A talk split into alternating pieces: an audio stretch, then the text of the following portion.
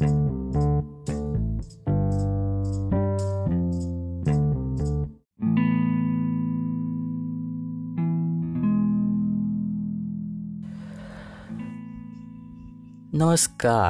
पोर्ट्रॉलॉजी पॉडकास्टमध्ये आपल्या सगळ्यांचं स्वागत. मी आहे तुमचा मित्र गौरव. घेऊन आलोय आज कविता.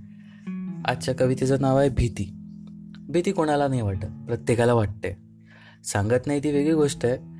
आणि भीती एक प्रकारे म्हटलं जातं की आप तुमची एक विकनेस आहे कमजोरी आहे.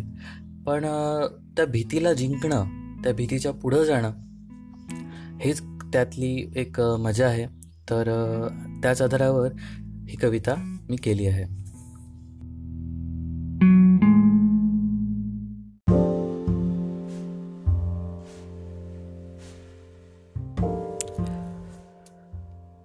कवितेला सुरुवात करतो. भीती. भावडांच्या विश्वात भावना अनेक. प्रेम दया राग लोभ आणि भीती एक. भीती व्यक्ती व्यक्तीनुसार बदलते. अडथळा म्हणून कार्यातील नेहमीच ठरते. एखाद्या जागेची कुणाला वस्तूची तर कुणाला प्राण्याची.